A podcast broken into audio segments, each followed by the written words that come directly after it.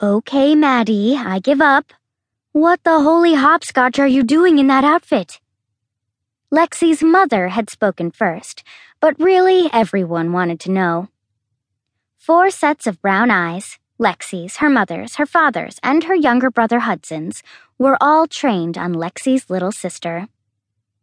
Maddy was dressed in a white nurse's uniform that had been spattered from head to toe with blobs of crusting ketchup. I'm Nurse Hatchet, announced Maddy.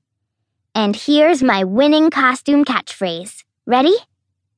She picked up her rubber tipped hatchet, which was from Hudson's Viking costume from last Halloween.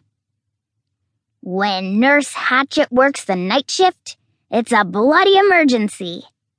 Then she reached forward and chop, chop, chopped the leftover vegetable quiche from dinner. Spinach went flying. A blob smacked Lexie between the eyes. Dudes, isn't this an excellent Halloween costume? More than half of us are not dudes, corrected Maddy's mother. Also, mind your manners. Lexie wiped her face. How could she ever invite Mina Pringle over to her house when Maddy would ruin it? A bratty little sister was one thing. A bratty little half vampire sister who wielded a rubber hatchet was a whole different bag of blood.